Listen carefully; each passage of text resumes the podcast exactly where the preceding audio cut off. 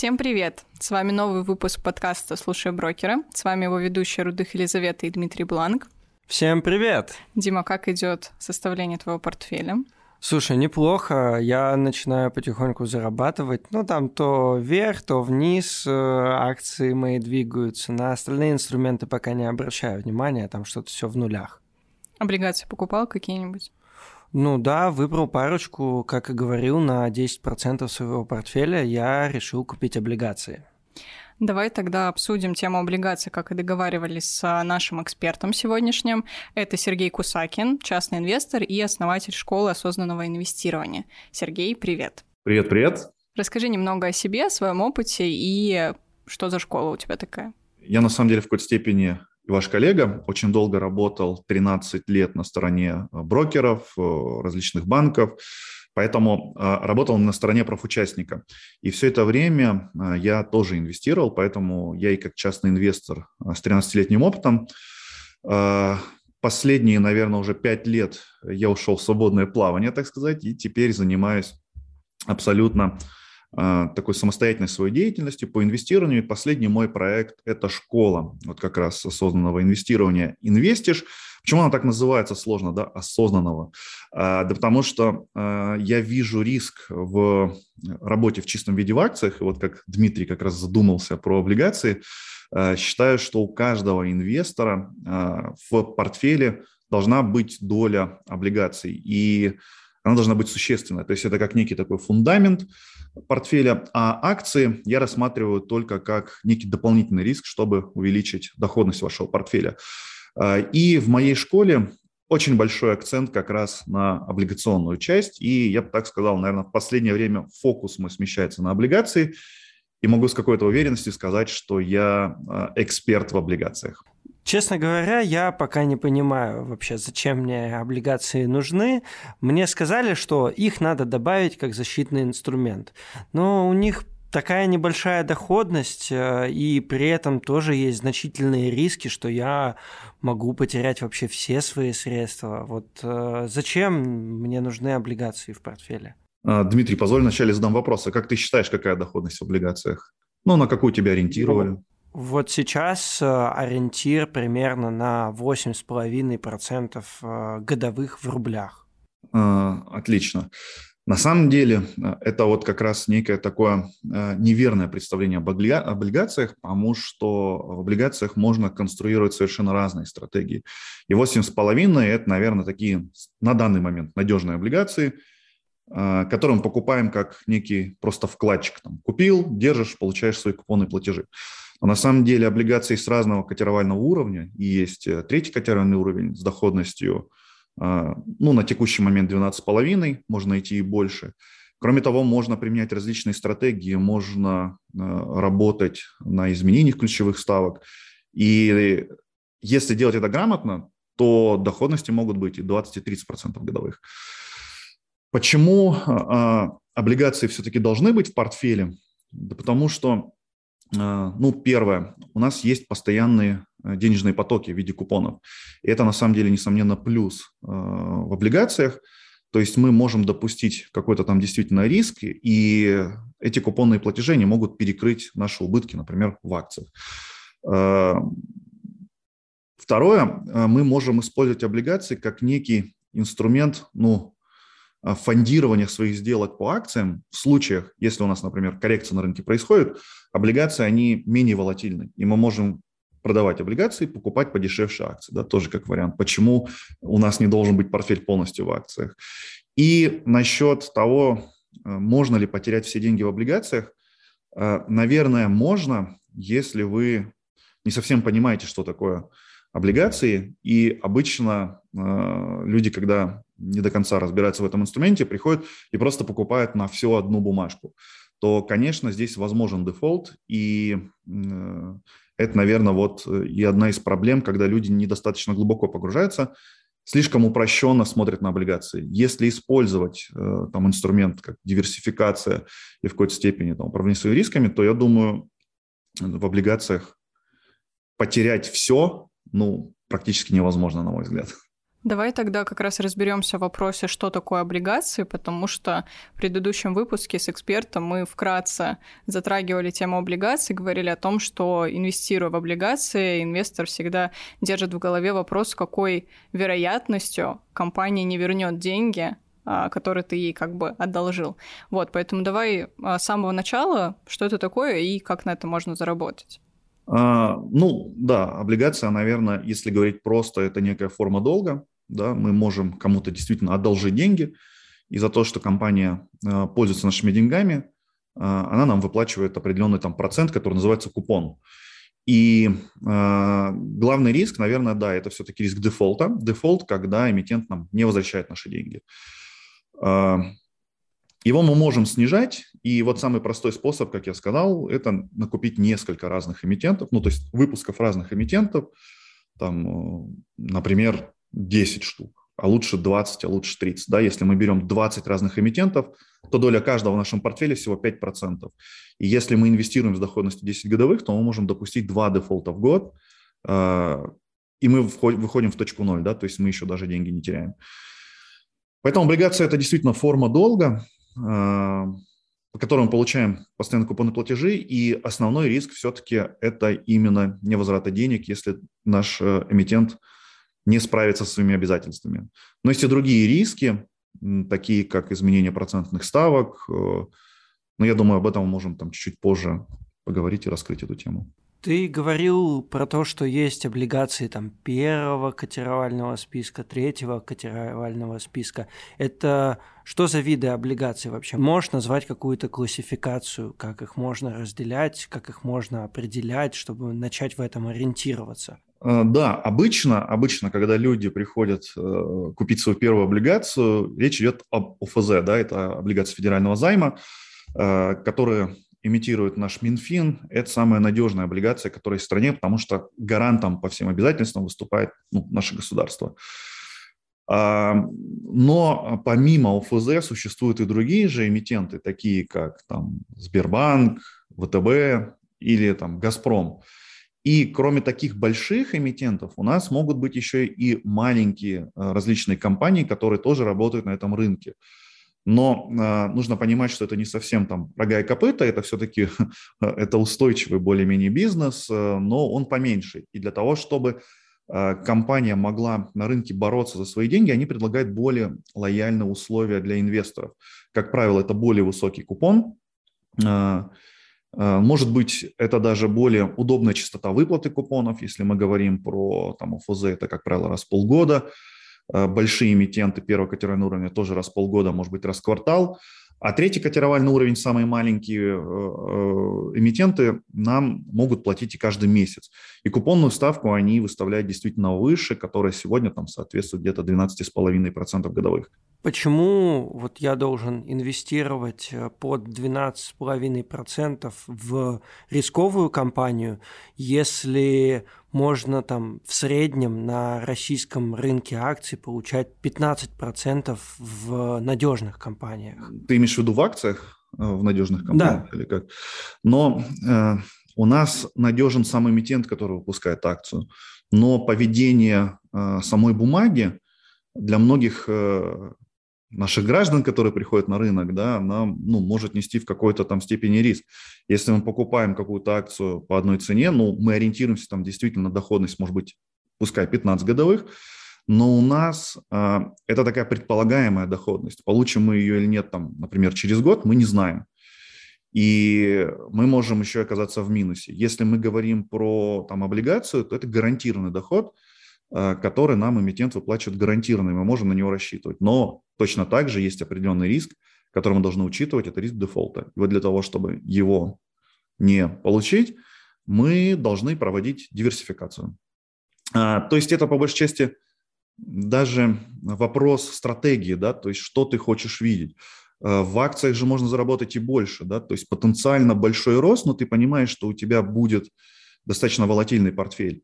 Либо ты хочешь э, видеть спокойный рост, э, тоже достаточно э, высокий, но у тебя кривая твоей доходности, она не будет так изменчива, да, то есть ты будешь получать постоянный доход, постоянный денежный поток, который тоже можно использовать, ну, например, как пассивный доход, да, то есть ты получаешь купоны и тратишь, либо для того, чтобы реинвестировать эти деньги в какие-то другие инструменты, например, в те же акции. То есть это вопрос стратегии. Почему, да, не акции, а облигации? Тут уже каждый выбирает сам. Подскажи, пожалуйста, такой вопрос. Э, в чем отличие коммерческой облигации от корпоративной? Потому что достаточно часто встречаются, наверное, разные трактовки этих понятий и иногда путаются. Ну, то есть подразумевается, например, корпоративная бумага, а хочется купить именно коммерческую. Я на самом деле вообще никогда не работал с коммерческими, да, и поэтому практическую сторону здесь не могу э, никак раскрыть. А, только из вот таких поверхностных тоже представлений, понимания этого инструмента коммерческая облигация, ну, в основе своей это не совсем биржевая облигация. Ей, э, ну, по этой облигации вы можете получить больший доход, но вот, к сожалению, выйти, например, из этого инструмента может быть достаточно сложно, и вам придется а, ну, насколько я понимаю, там действительно усложненный такой механизм и выхода из облигации. То есть а, я бы это обозначил так, это действительно более высокодоходная облигация, но а, не гибкий инструмент, да, и если вы нарветесь на риск, то здесь оперативно никак не сработать. Поэтому предпочитаю все-таки те биржевые облигации, которые, которых и так достаточно много на рынке, как раз из-за своей гибкости, пусть доход пониже. А корпоративное, получается, это все, что не ОФЗ? Да, да, да, это все, что не ОФЗ. Ну, и либо там не какие-то муниципальные, да, региональные. Я слышал, что по облигациям можно получать довольно высокий доход, но есть риск того, что компания э, может погасить свой долг в ноль, э, как-то то ли вечные облигации, то ли субординированные они назывались. Вот можешь по, про это подробнее рассказать? Что это за такой э, рисковый инструмент? Да, он действительно более рисковый. А, если мы говорим, например, про такие вечные облигации, а, то есть мы можем действительно купить облигацию, которая ну, на самом деле, технически там есть э, срок погашения, и он там равен, по-моему, 100 лет или что-то такое. Э, но мы понимаем, что на наш век хватит ее поддержать полностью, еще и, может быть, нам наследство передать детям. Э, здесь э, какие риски? Как правило, это действительно там субординированные выпуски. Субординированный выпуск – это не обеспеченный выпуск. Например, мы можем вспомнить такие примеры, которые у нас были на рынке, банк открытия, да, то есть когда у нас банк санировали, то Центральный банк, новый владелец уже банка открытия, посчитал, что те люди, которые держали субординированные облигации, э, по ним, в принципе, можно деньги не возвращать. И по субординированным облигациям, ну, их списали в ноль, и те люди, которые инвестировали, один лот, там, 200 тысяч долларов, условно, вот вы купили на 200 тысяч долларов такую облигацию, и все. У меня есть э, реальные знакомые, реальные, которые там, клиенты, которые именно с такой ситуацией столкнулись. Поэтому, да, доходность вроде выше, но вы должны понимать, что на рынке просто так доходность не образуется. И если мы видим более высокую доходность, то здесь, скорее всего, есть какие-то определенные условия, которые ну, действительно несут дополнительный риск. И всегда нужно закладывать вероятность того, что этот риск может реализоваться. Ты вот назвал сумму в 200 тысяч долларов, но я так понимаю, когда я накоплю эту сумму, тогда я смогу уже поторговать с большими дядями э, такими инструментами. А сейчас я, как начинающий инвестор, мне не стоит об этом переживать, я не наткнусь на такой инструмент. Или же я все-таки не прав? Э, рублевые облигации э, субординированные, скорее всего, это для квалифицированного уже инвестора. Я, на самом деле, даже рублевые не, сталкивал, не сталкивался, чтобы они были с небольшими лотами. Но э, думаю, что да, если особенно, я не знаю, у тебя есть статус квалифицированного инвестора или нет? Нет, статуса квалифицированного инвестора нет. Поэтому, Дмитрий, я думаю, ты не столкнешься с такими инструментами. А если ты э, рано или поздно этот статус получишь, то статус квалифицированного инвестора действительно тебе открывает доступ ко всем инструментам, и лучше тогда уже более досконально изучать и, э, может быть, проконсультироваться со своим менеджером при покупке таких инструментов. Но эту облигацию можно продать или у нее есть срок погашения 100 лет и, и все? А, нет, эти облигации торгуются на бирже, как любые другие, вы всегда их можете продать. Э, вопрос, если какой-то риск реализуется, по какой цене вы это будете делать? Да, вряд ли вы это продадите по той цене, по которой вы покупали.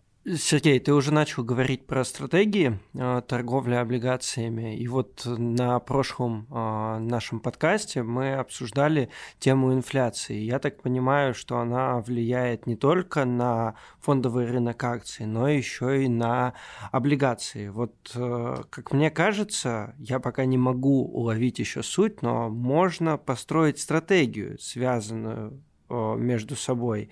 Там, ставка центрального банка, облигации, инфляция. Может, ты подскажешь э, решение этой задачки? На самом деле, да, в двух словах не объяснить, э, как стратегию здесь выстроить, но действительно облигации очень э, серьезно связаны с процессами инфляции и с ключевой ставкой.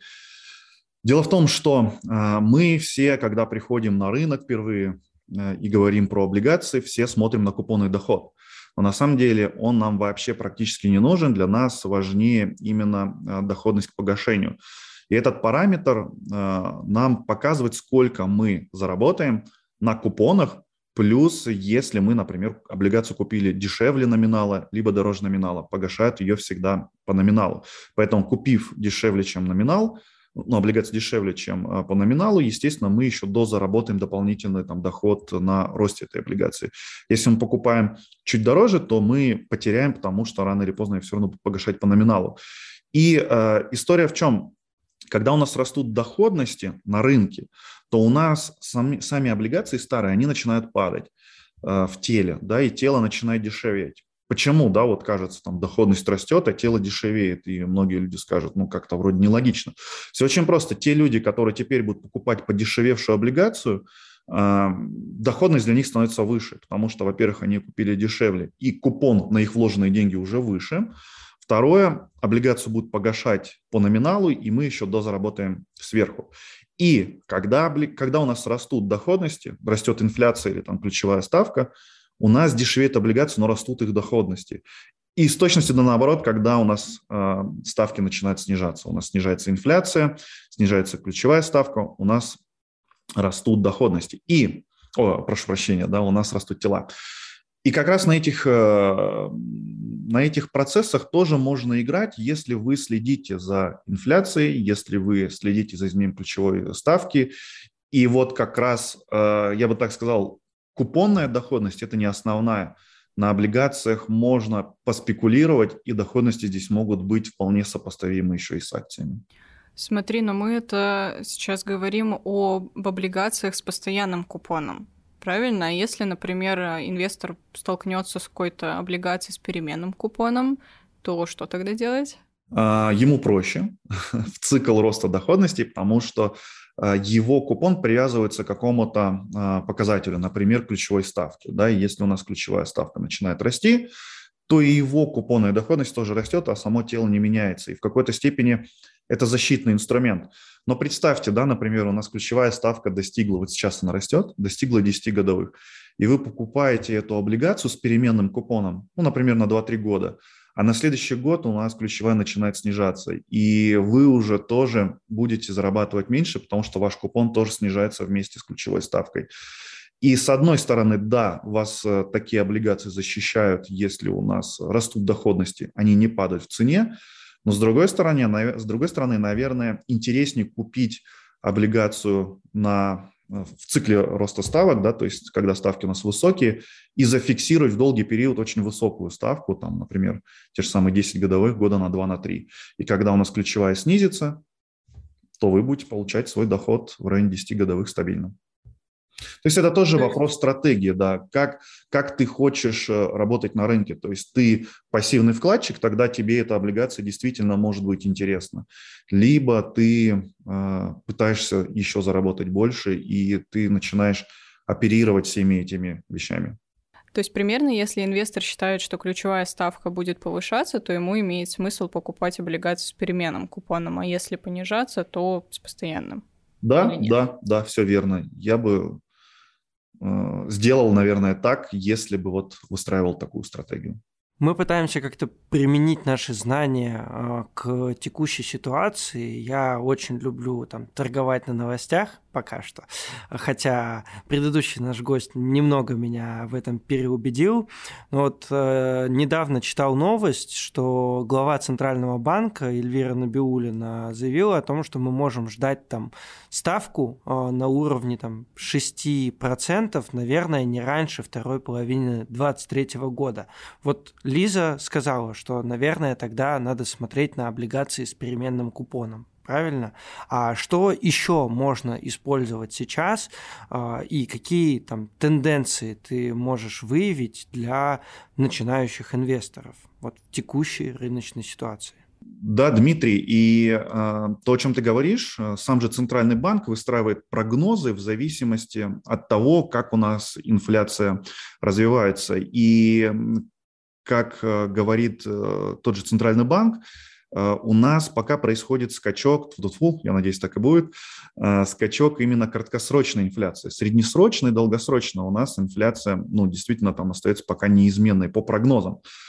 Однако, риск заключается в следующем. Центральный банк на протяжении всего года эти прогнозы вечно корректирует в большую сторону, и у нас ключевая ставка все больше и больше э, двигается вверх. Я думаю, э, что, э, на мой взгляд, я выстраиваю сейчас такую стратегию. У нас отличная возможность сейчас покупать облигации э, в долгую, да, то есть максимально длинные. Но здесь нужно учитывать следующий момент, что более длинные облигации, они более подвержены изменениям в зависимости от вот этих новостей по ключевым ставкам. И один из способов вот как Лиза говорила, защититься, спрашивала, защититься в цикл роста ставок – это брать максимально короткие облигации, они менее волатильны. А по мне, как я сейчас вижу, э, по прогнозам ЦБ, действительно, там в 2022-2023 э, году у нас уже ключевая ставка будет снижаться, потому что инфляция снова вернется к таргету в 4%. И, кстати, Центральный банк э, говорит о том, что, возможно, таргет будут менять до 3 или даже 2% по инфляции. А, вот это такие уникальные сейчас, э, если действительно прогнозы сбываются, уникальная ситуация, когда мы можем зафиксировать максимально, купив длинные облигации э, с хорошей купонной доходностью, и 2-3 года просто наслаждаться некой пассивной стратегией. Но мы должны учитывать, что длинные облигации, они более волатильны, и внутри мы можем увидеть кривую не очень красивую.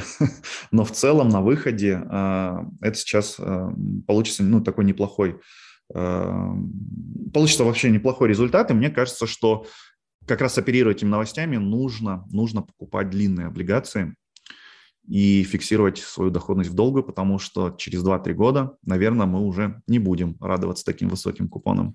Сергей, вот ты говорил про купонную доходность, на которую большинство инвесторов обращают внимание. Сейчас э, говоришь про сроки, то есть длинные облигации или короткие, что лучше выбирать. А на что еще стоит обращать внимание при подборе облигаций? Вот какие основные пункты ты бы выделил для начинающих? Но основные это все-таки э, сам эмитент. Нам нужно понимать, что если у нас высокая доходность, она не формируется просто так, да, и когда мы видим, э, у нас есть э, бумажка с доходностью 10 и какая-нибудь бумажка с доходностью 16, да, то мы должны понимать, что с доходностью 16 все-таки у эмитента будет более высокий риск. Да, и вот самое главное, на что мы должны смотреть, это риск эмитента. Это, наверное, первое. Да. Второе, э, когда мы говорим про работу еще и вот с доходностями, э, мы действительно должны быть постоянно в фокусе, мы должны видеть, как у нас меняется э, облигация, о, меняется, прошу прощения, инфляция, куда у нас движется ключевая ставка. Ну и третье, мы на самом деле все основное перечислили, это сроки, да, потому что у нас более волатильные длинные бумаги, менее волатильные короткие бумаги. И мы вот должны, наверное, вот эти факторы учитывать. Э, риск, э, длину самой облигации э, и изменение там, доходности на рынке, то есть ключевой ставки инфляции. Знаешь, что мне понравилось? А, что я могу выйти из облигаций, когда будет падать рынок акций и купить подешевевшие бумаги. Вот э, какие инструменты тогда стоит смотреть? Наверное, сейчас короткие облигации с небольшим сроком погашения. Если я, к примеру, жду, что там ближайший год, два, может быть, три случится на российском или американском рынке какой-то обвал, я добавлю в свой портфель короткие облигации, смогу из них выйти и купить подешевевшие акции. Правильно я понял? Все верно, но только, наверное, когда уже будет обвал, уже покупать облигации будет поздно, и тебе нужно их наращивать. То есть, э, знаешь, вот э, просто вот прям вот сейчас в голову приходит, какая стратегия может быть, да, то есть ты зарабатываешь на акциях, пока у нас цикл роста акций, ты фиксируешь доходность по акциям, и накупаешь на эту доходность облигаций. Когда у нас происходит коррекция, максимально короткие, какие-нибудь простые типа ОФЗшки, потому что ну, это такая некая, пускай там будет твоя защита для некого такого резерва да, на, на инвестиционном рынке. И когда у нас произойдет коррекция, да, ты распродаешь те облигации и закупаешь свои акции. Здесь подходят с точки зрения именно защитного инструмента, наверное, надежные эмитенты и короткие облигации. Да. При такой стратегии ты, Дим, поменяешь как-то свой портфель пропорционально или оставишь без изменений?